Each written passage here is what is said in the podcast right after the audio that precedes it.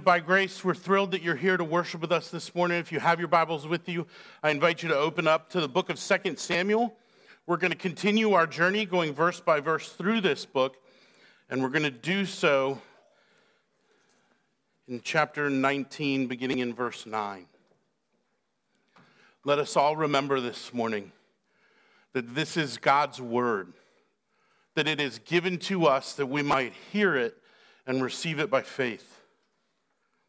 2 Samuel 19, beginning in verse 9. And all the people were arguing throughout all the tribes of Israel, saying, The king delivered us from the hand of our enemies, saved us from the hand of the Philistines, and now he has fled out of the land from Absalom.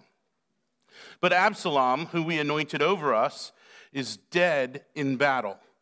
Now, therefore, why do you say nothing about bringing the king back? And King David sent this message to Zadok and Abiathar the priests Say to the elders of Judah, Why should you be the last to bring the king back to his house when the word of all Israel has come to the king? You are my brothers. You are my bone and my flesh. Why then should you be the last to bring back the king? And say to Amasa, Are you not my bone and my flesh? God, do, do so to me and more also if you are not commander of my army from now on in place of Joab. And he swayed the heart of all the men of Judah as one man, so that they sent word to the king Return, both you and all your servants. So the king came back to the Jordan and Judah and to Gilgal to meet the king and to bring the king over the Jordan. And Shimei, the son of Gera, the Benjaminite from Bahurim, hurried to come down with the men of Judah to meet King David. And with him were a thousand men from Benjamin. And Ziba, the servant of the house of Saul, with his 15 sons and his 20 servants, rushed down to the Jordan before the king. And they crossed the ford to bring over the king's household and to do his pleasure. And Shimei, the son of Gera, fell down before the king as he was about to cross the Jordan and said to the king, Let not my lord hold me guilty, or remember how your servant did wrong on the day my lord the king left Jerusalem. Do not let the king take it to heart. For your servant knows that I've sinned. Therefore, behold, I have come this day, the first of all the house of Joseph, to come down to meet my lord the king. Abishai, the son of Zeruiah, answered, Shall not Shimei be put to death for this, because he cursed the Lord's anointed? But David said, What have I to do with you, you sons of Zeruiah, that you should this day be as an adversary to me? Shall anyone be put to death in Israel this day? For do I not know that I am this day king over Israel? And the king said to Shimei, You shall not die. And the king gave his oath. And Mephibosheth, the son of Saul, came down to meet the king. He had neither taken care of his feet, nor trimmed his beard, nor washed his clothes from the day the king departed until the day he came back in safety. And when he came to Jerusalem to meet the king, the king said to him, why did you not go with me, Mephibosheth? And he answered, My lord, O king, my servant deceived me. For your servant said to him, I will saddle a donkey for myself, that I may ride on it and go with the king. For your servant is lame. He has slandered your servant to my lord the king. But my lord the king is like the angel of God. Do therefore whatever seems good to you. For all my father's house were but men doomed to death before my lord the king. But you set your servant among those who eat at your table. What further right have I then to cry to the king? And the king said to him, Why speak any more of your affairs? I have decided you and Ziba shall divide the land. And Mephibosheth said to the king, Oh, let him take it all, since my Lord the King has come home safely. Now, Barzillai, the Gileadite, had come down from Rogelim, and he went on with the king to the Jordan to escort him over the Jordan. Barzillai was a very aged man, 80 years old, and he had provided the king with food while he stayed at Mahanaim, for he was a very wealthy man. And the king said to Barzillai, Come over with me, and I will provide for you with me in Jerusalem. But Barzillai said to the king, How many years have I still to live that I should go up with the king to Jerusalem? Am I this day 80 years old? Can I discern what is pleasant and what is not? Can your servant taste what he eats or what he drinks? Can I still listen to the voice of singing men and singing women? Why then should your servant be an added burden to my lord the king? Your servant will go a little way over the Jordan with the king. Why should the king repay me with such a reward? Please let your servant return that I may die in my own city near the grave of my father and mother. But here is your servant Chimham. Let him go over with my lord the king and do for him whatever seems good to you. And the king answered, Chimham shall go over with me, and I will do for him whatever seems good to you. And all that you desire of me, I will do for you. Then all the people went over the Jordan, and the king went over. And the king kissed Barzillai and blessed him, and he returned to his own home. The king went on to Gilgal, and Chimham went on with him. All the people of Judah and also half the people of Israel brought the king on its way. Then all the men of Israel came to the king and said to the king, Why have our brothers, the men of Judah, stolen you away and brought the king and his household over the Jordan? And all of David's men with him. All the men of Judah answered the men of Israel, Because the king is our close relative. Why then are you angry over this matter?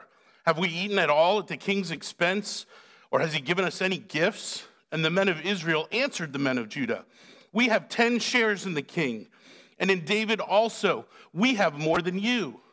Why then did you despise us? Were we not the first to speak of bringing back our king? But the words of the men of Judah were fiercer than the words of the men of Israel. Whew, please pray with me. Our Heavenly Father, as we gather here in this place in your name, we ask you to do the unimaginable. Speak to us. Take ink on paper and bring it to life in our hearts and in our minds. Lord, lead us not only to know what your word says, but to know you who speak. Lord, we desire this morning to hear your voice, to move in our lives. So correct us, train us, convict us, restore us. We ask you to do this in the name of Jesus Christ. And all God's people agree. Last week, we spent a significant amount of time exploring personal shame. Yes? We stopped our study and looked solely at David's response to the victory of his side in the civil war of Israel and Judah. But David wasn't the only one who had shame in this season. One of the questions we must ask is what does post civil war look like? We must understand what happened, how they felt, how they were going to act and respond, but we also need to understand that David is now the rightful king returning to the rightful kingdom that God has given him. But he returns to a kingdom despite the end of the war, without peace, without brotherhood, without unity? How are they, as a nation and a kingdom, to live so divided? So pay attention in this chapter. Look for the quarreling, listen to the bickering, observe the divisions that are here, and see what they're rooted in. Often they will be rooted in an act of favoritism or a fear of being left out of favoritism. They will see an entitlement in action, but they will also be afraid that the others are entitled to something that they themselves are not. In fact, if we were to use a contemporary issue as a guiding insight, it would be what is the role of privilege in this society? And how do they react? Are they afraid of their own privileges? Rarely. Aren't they often afraid of others being privileged? Yes. So, as we come to the chapter, we have to come seeing the shame of a group of traitors. There was a revolt and rebellion in Israel. And some were loyal to the current king who's returning, but many were loyal to the rebel, Absalom, as he sought to take over his father's kingdom. In other words, we see in verse 9 that all the people were arguing throughout all the tribes. It's so easy for them to be tribal because it's directly tied to their ancestry. It's not always an ideological commitment, it is often a generational commitment. They still see themselves through the divisions rather than through the union they share as Yahweh's covenant people. So, if all of them are arguing and quarreling and bickering throughout the land, what's the dilemma that they are bickering and quarreling about? Well, we see it in their own words. We see it here in the middle of verse 9 and through 10. The king delivered us, this is going to be a history lesson. The king delivered us from the hand of our enemies and saved us from the hand of the Philistines. That was a long time ago. And now he's fled out of the land because of Absalom's insurrection, okay? But Absalom, and here's the key, whom we anointed over us. Yahweh had anointed a king, but they had anointed a different king. So here they're not just battling their brethren, they're also battling God. And in the defeat of their king, God and his king are perceived as returning to govern the people. They are very aware of their guilt. One commentator referred to them as guilt ridden traitors. And I can't say it better than that. What's the dilemma? They're guilty. They're guilty of insurrection and rebellion, not just against David, not just against the kingdom of Israel, but ultimately and in final sense, they're guilty before a holy God for wanting their own way to forge their own path. None of us can relate to that. So here's the moment of dilemma for them. Now, therefore, why do you say nothing about bringing the king back? In other words, who and how are the subject of their quarreling? Who gets to go, David, and be in the triumphant entry and return to Jerusalem? Because remember, David had a pitiful self exile, right? And there were people who went with him, and there were people who wanted to go with him, and there were people who he begged to stay so that they could have that network of spies and information delivering and all of that. But ultimately, now that Absalom's dead, the insurrectionist king is gone,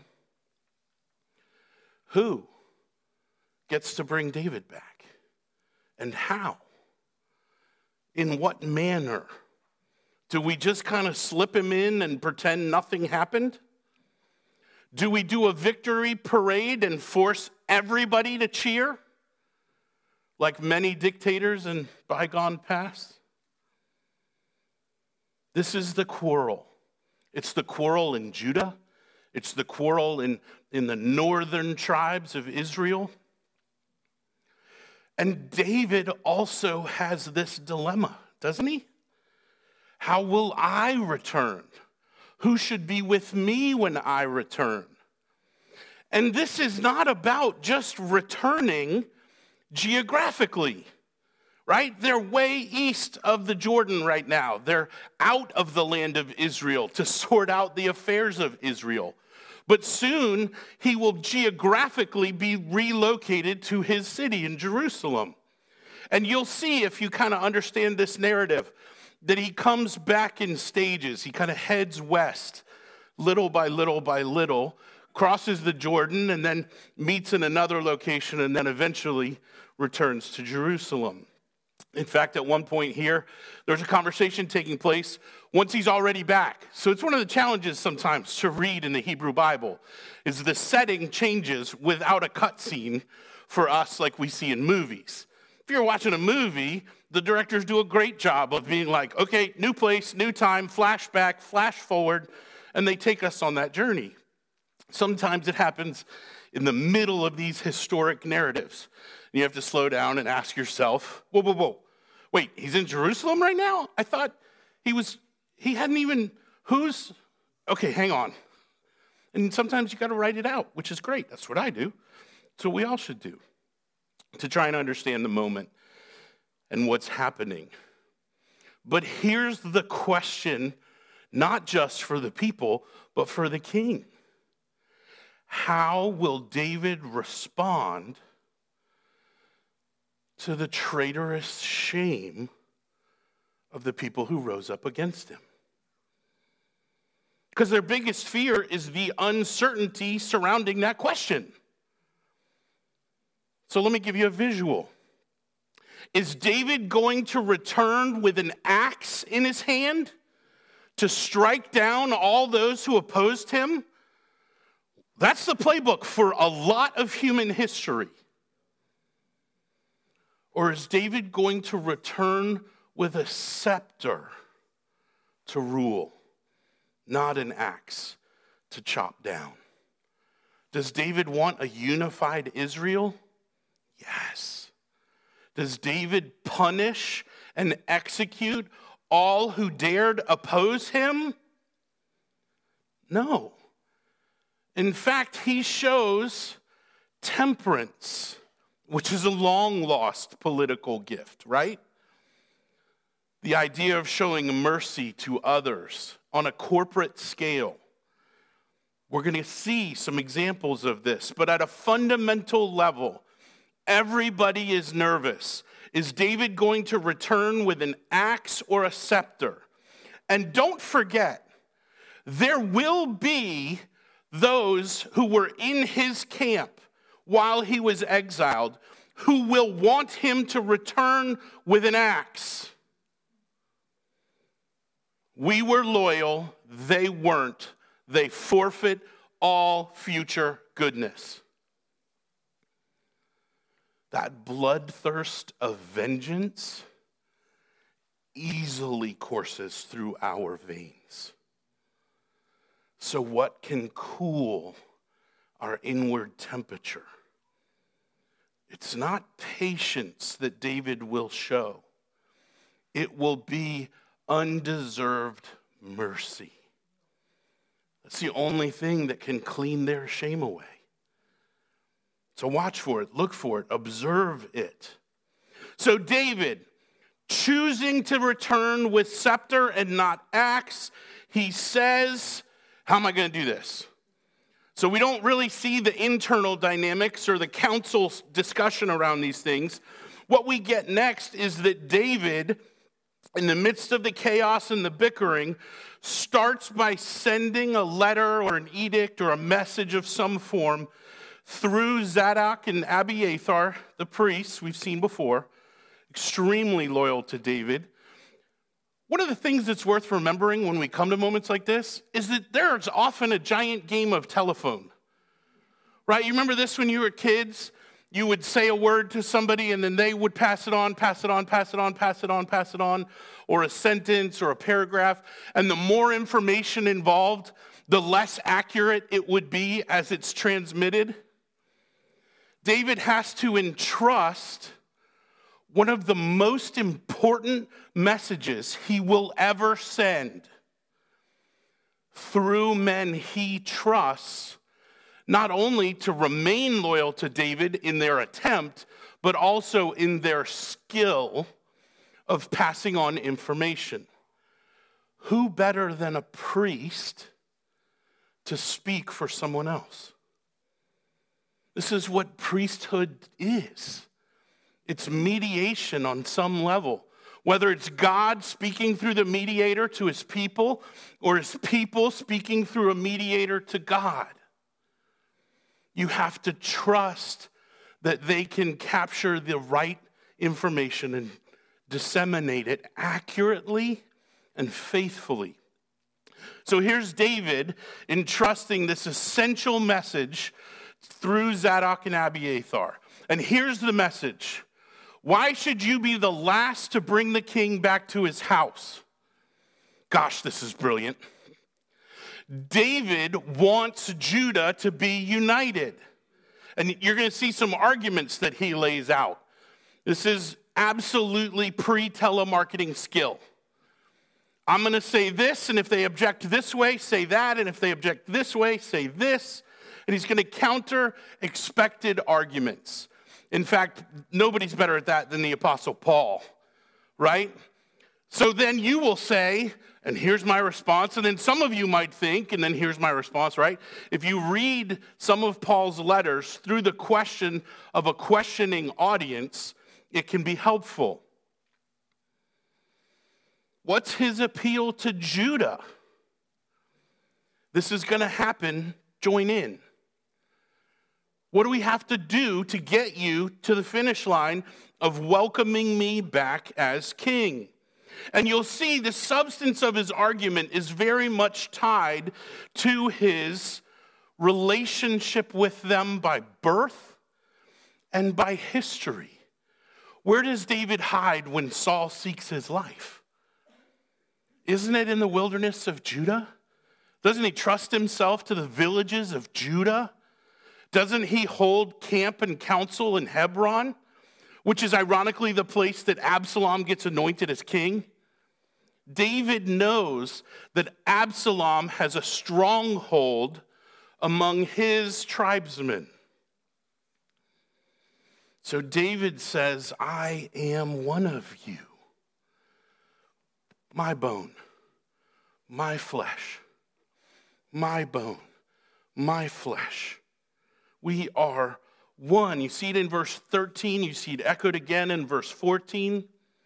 What David is trying to do is relieve their fear that there will be no retribution for Amasa can replace Joab as commander, and I love that this is singular, of the army.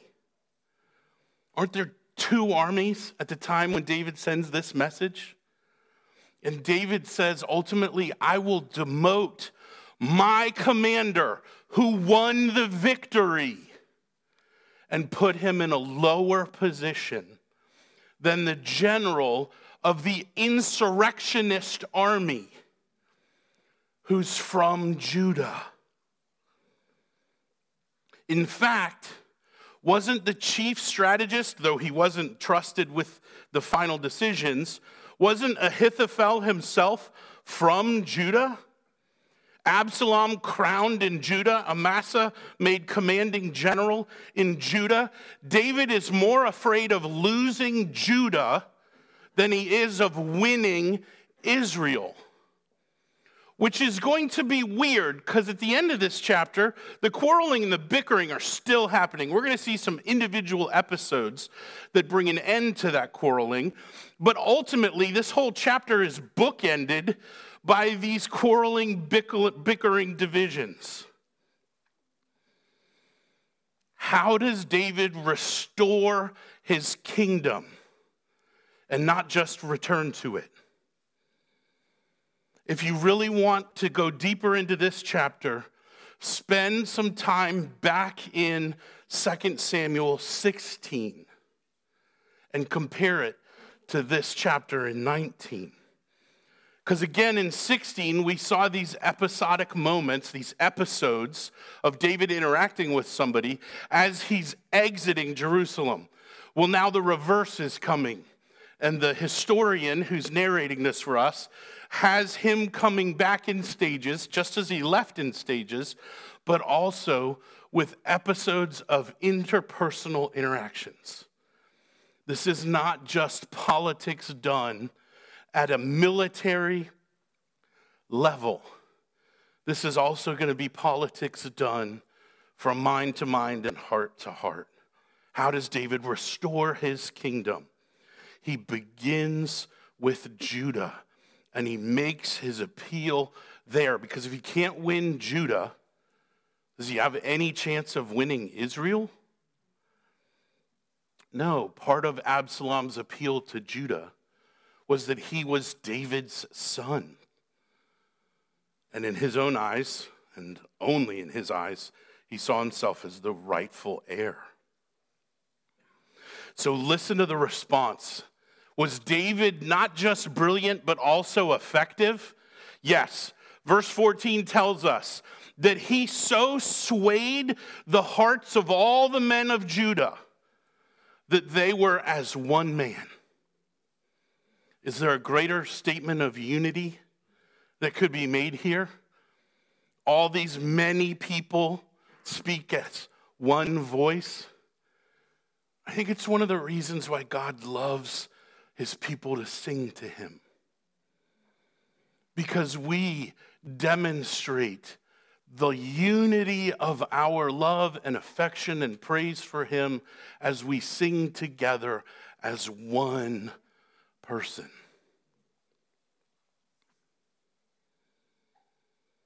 So, here's the promise. If I come back and you join me, Amasa can be commander and nobody dies. I do not have an axe in my hand or in my mind. And if we think about the nature of David throughout all of this, isn't he reluctant to shed blood? He's willing to shed his own as a boy standing before Goliath, but he does not shed other people's blood wanting to alleviate himself from any responsibility. It was his men who had to order him back from the battlefields. Do you remember? So here he is. Well, let's look at some episodes then. We see in verse 16 that Shimei, the son of Gera, the Benjaminite from Bahurim, hurried to come down with the men of Judah to meet King David. I know these names get lost and hard at times. So let me remind you this is the guy throwing boulders at David's head. This is the guy screaming like a madman in David's exile, curse after curse after curse. He's going to get one on one time with David? I don't know if this is brilliant or stupid, but that guy knows he in big trouble. He's in really big trouble. And as many men know the feeling of having acted far too hastily in a previous moment, only men know this. I'm glad I got a laugh and not a groan. He hurries down. he better be the first one to welcome him back because if he does anything wrong, he's the easiest guy to kill. If you read through this whole narrative, he's in the most danger. Maybe he's equal with Ahithophel, but Ahithophel's plan wasn't even followed. Shimei's throwing rocks as he's throwing curses. He's not cursing, he's throwing curses. He probably used some four letter words, but they were in Hebrew, so they wouldn't be four letters. He hurries to come down. He gets there so fast, even though it's a farther journey, and joins the men of Judah to meet King David. This is what we're told at the end of 16. In 17, and with him were a thousand men from Benjamin. These are Saul's descendants, remember. It hasn't been that long since David took over for Saul. He is both politically wise and interpersonally terrified. Fellas, we in huge trouble. So here's my plan. We're going to run to David. We're going to swear loyalty. No, no, no, not just me. You're coming and you're coming and you're coming and all y'all's is coming. Right? He shows up with a thousand men, hopefully in peace.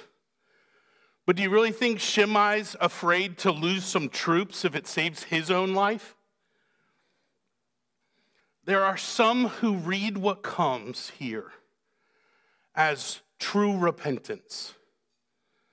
And I would urge those ones of you to compare the words spoken that look similar to this by Saul with the actions that soon followed. This is political expediency. This is not true repentance. So he brings a thousand bodyguards, excuse me, he brings a thousand men. oh, and Mephibosheth, who lost his fortune to Ziba, Ziba, also from the house of Saul, is with them. Two powerful men in one of the most important insurrectionist tribes coming to see the king right away. Which, if you're coming to genuinely reconcile, is the way to do it.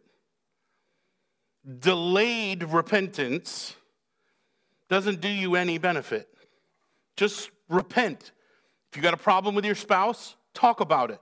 If you have a problem with your kids, talk about it. If you got a problem with dad, talk about it delaying the discussion poisons the well you drink from. So they run. But it's hard to know from the action if the heart is in it. Because they're going to die if David decides to come with an axe instead of a scepter. So they rush down, they join the Judaites, and they cross over into the eastern, uh, sorry, they run east towards the place where David is held.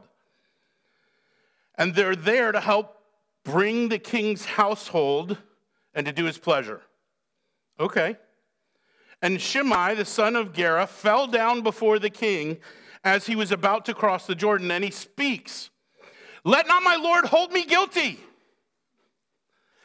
Notice how his repentance begins with him. Don't hold me guilty. Don't remember how your servant did wrong on the day that my Lord, the king, left Jerusalem. Those are all the right words. I was a fool. Please don't listen to what I said before. Listen to my words now. Here's a question for you Can skepticism ever be holy? It can, right? Is all skepticism holy? Ooh, ooh, ooh. No, no, no. But I think it's okay to say, let's look at the fruit of this tree and judge it against the quality of the tree that would produce it. And that doesn't happen in any single moment. Please hear me carefully. This holy skepticism should not be assuaged by one moment or five moments. The quality of the life that follows will come as a tree bearing many fruits. And the church has always had imitators. True? So he falls down in front of David and he says, For I know that your servants have sinned. Therefore, behold, I've come this day, the first of all the house of Joseph, to come down to meet my lord the king. Abishai, the son of Zeruiah, answered, Shall not Shimei be put to death for this? Like, kill him! I mean, he doesn't have the right to say to David, David, follow my commandment to you. But like he's screaming, every impulse, top to bottom, is that guy threw boulders at you. Don't believe the falling down, believe the throwing. Don't listen to the words he spoke now because he has no power. Listen to the words he spoke when he did have power. Everybody who loses can be conciliatory. Where's his loyalty when he had power and numbers? Uh, kill him? Why is this a question? It should have happened before now. You should have seen him and gone, uh, him. And immediately 50 spears litter his body, right? Like, how does he even get that close to David? Only by David's mercy. And then David rebukes Zeruiah. What have I to do with you, you sons of Zeruiah? Sorry, Abishai. He rebukes Abishai by putting him in his party according to his father in Zeruiah. That you should this day be as an adversary to whom? This is wild, isn't it? David's looking at the guy who says, kill him, and he's like, why are you uh, uh, on the opposing party from me? wait, wait, who's your opposition? Who's your enemy? Who's on the wrong team here? Kill him is the wrong team?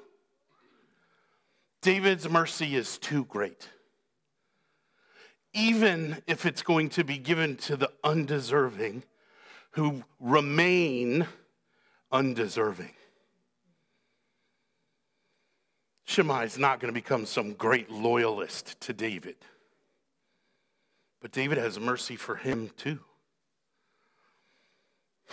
Why are we adversaries? Shall anyone, here's the question, shall anyone be put to death in Israel this day? Isn't that the question everybody has? Who gets the axe? Who remains under the scepter? How will David respond to this insurrection and corporate shame? It ends with the promise of life. Shimei, who deserves to die, and everybody knows it. That's why you got like mini Peter over here blurting out, just kill him. And David says, For do I not know that I am this day king of Israel? What David is doing right here is essential for us to understand how conflict resolves. David is claiming ownership over the whole of the people. David is not going to be caught up ruling tribe by tribe by tribe. He's going to immerse himself as much as he can in seeing Israel as a united whole. And the only way he gets to do that is by owning other people's sin for them. Am I not king over the whole of Israel? The answer is, of course, uh, yeah, we just established that with like a civil war. So the king looks at Shimei. You shall not die. This is how David treats his enemies. So, if we are going to apply this thought to our lives and we're going to agree that there can be holy skepticism, there isn't here holy separation. It's not, we won't believe you at all until you have completely proven it. That would be a works based relationship. Instead, he says, Come on. I'm not going to kill you for this. Come on, come on, come on, come on. But it doesn't mean here's all the keys to the castle, do with it whatever you want, right? It's you don't die. It doesn't mean he can't get banished later. He's just not going to die. And David gave the oath of a king. That's what the end of 23 says. So then we get Mephibosheth, and we remember that he had, this is the quote, neither taken care of his feet nor trimmed his beard. So apparently he didn't clip his toenails or his beard, and he didn't wash his clothes from the day that the king departed until the day that David comes back in safety. We, we fast forward, and David is having a conversation with Mephibosheth in the kingdom. Because, of course, Saul's lame son is not mobile on his own. In fact, the story we were told back in chapter 16 was a total lie. And it was a greedy scheme by the servant who mounted a donkey for himself and went to see David instead of mounting his master on that donkey and walking with him to see David. Ziba could lie because he could tell Mephibosheth's story for him, and he had no power to correct it. But what power did he have over himself? His outward appearance no shower, no beard cut, no trim, no oil. He probably smelled pretty bad in David's presence. That kind of homeless odor takes a little while to build up, and David could smell it. And this is what he says From the day you left till right now, I have grieved the whole time. Don't believe Ziba's words. Believe the signs that I am showing you of my loyalty to you. What a contrast between he and Shimei. These are outward signs of true inward grief. In other words, what could a lame, crippled man do for himself? Isn't he dependent fully on others for transportation and, and everything else? Ziba failed him. So, in short, this entire conversation is boiled down to Mephibosheth was physically limited, but always loyal. And so he's returned to David's house. But David's also trying to unite a kingdom, he's trying to restore all of this strife. So he doesn't take everything back from Ziba he splits it in half. It's this weird divorce. It all was yours, and then he lied, so I gave it all to him. Now I know that was not true, but I'm not going to take everything back because it would just continue to build the animosity. And, and Ziba's loyal to Saul, which is why he was loyal to Absalom. And okay, uh, divorce 50 50. You get it? So Ziba gets to keep half, none of which he deserves, and Mephibosheth gets to be restored in half. But does he need anything? Does he need his lands? No, he's in the king's personal care. So he has all his needs met. Let's jump over now to the octogenarian. Not the best word.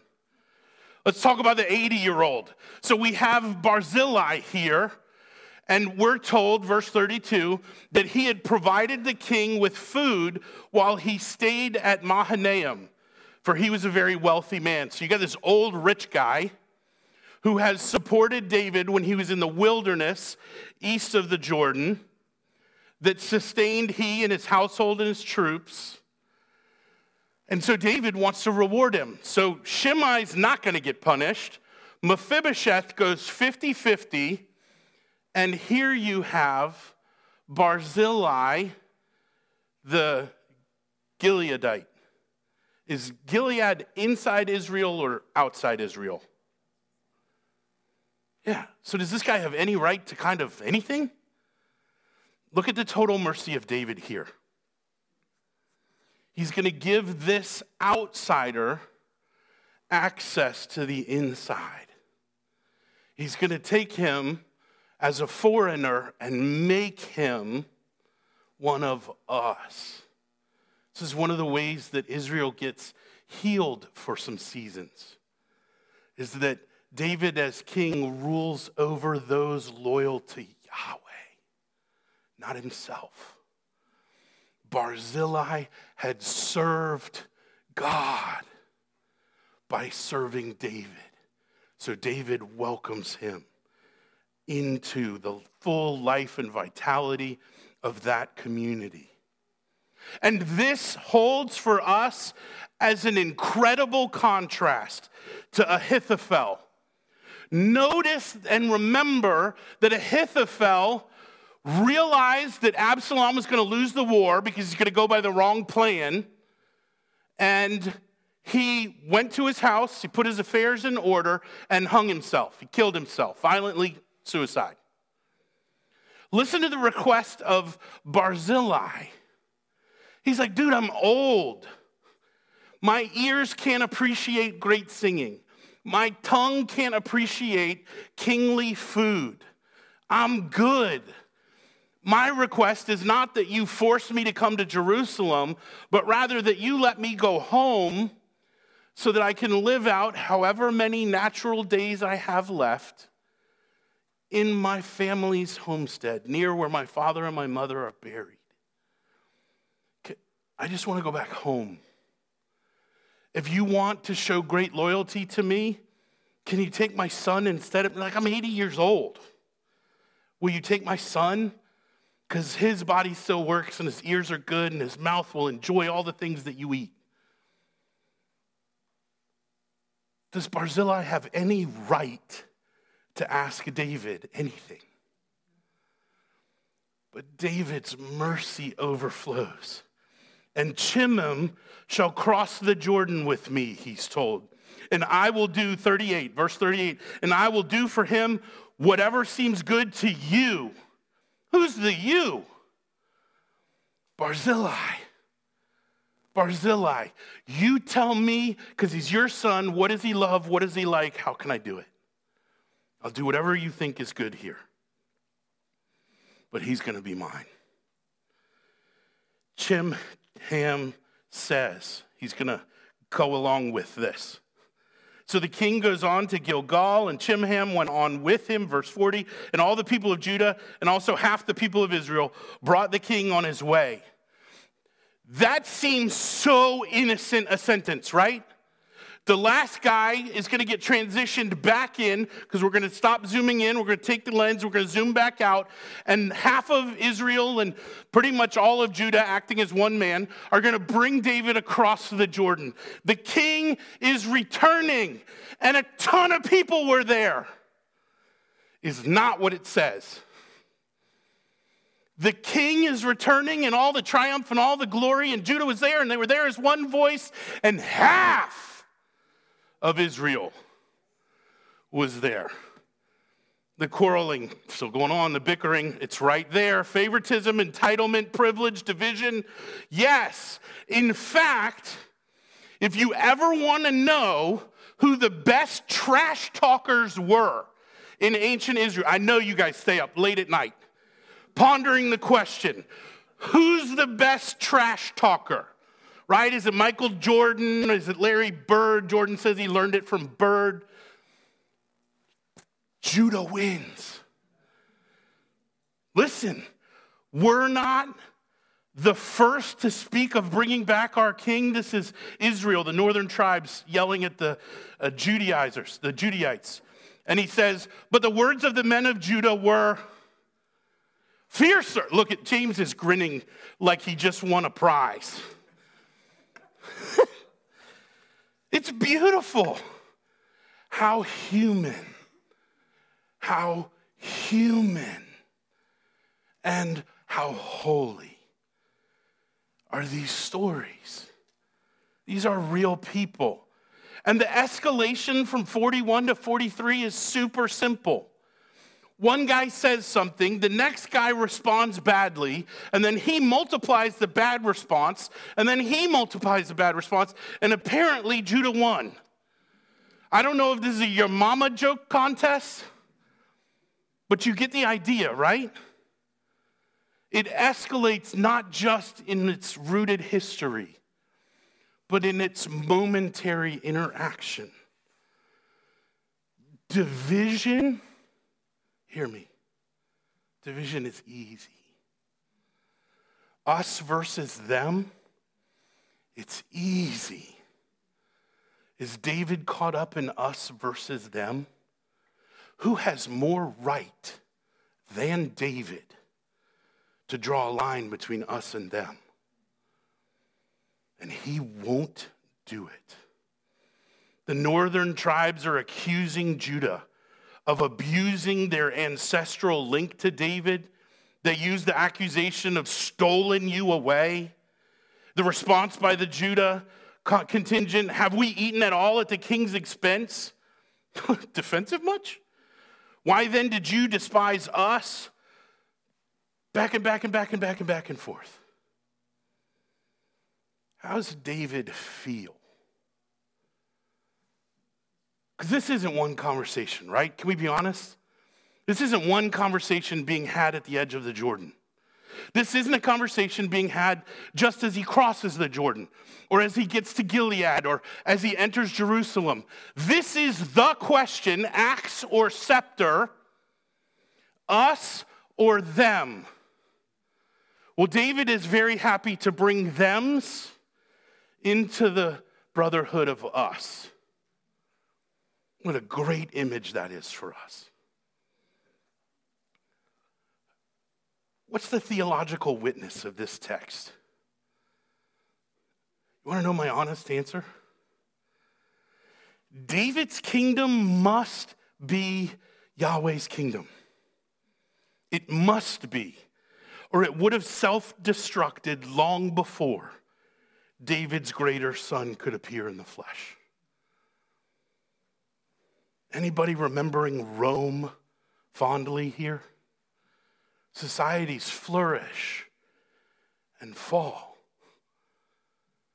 And yet God preserves a people for himself through all divisions, through all the bickering with words, through the wars of swords and spears. This must be God's kingdom because it is still alive and thriving today. Because God promised to come and He came, and He promises to return, and He will return to a people that are His. This must be the Lord's kingdom, or surely it wouldn't have survived long enough to experience the messianic moment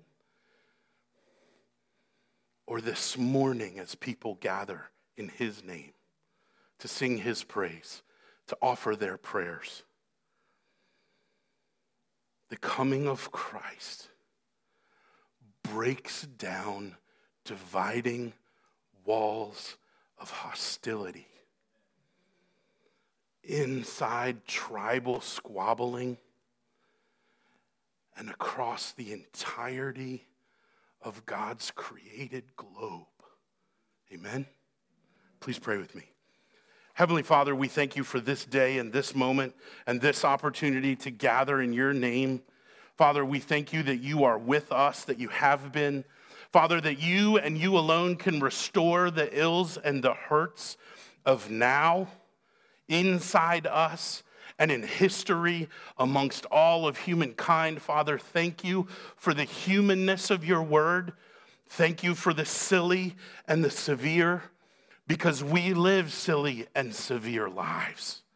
Father, we thank you and offer praise to you that in Christ, the dividing wall of hostility between Jew and Gentile, between one tribe and another, between my divided heart, that you proclaim a victory that breaks into the now and will one day soon be consummated in a kingdom that is holy alone forever.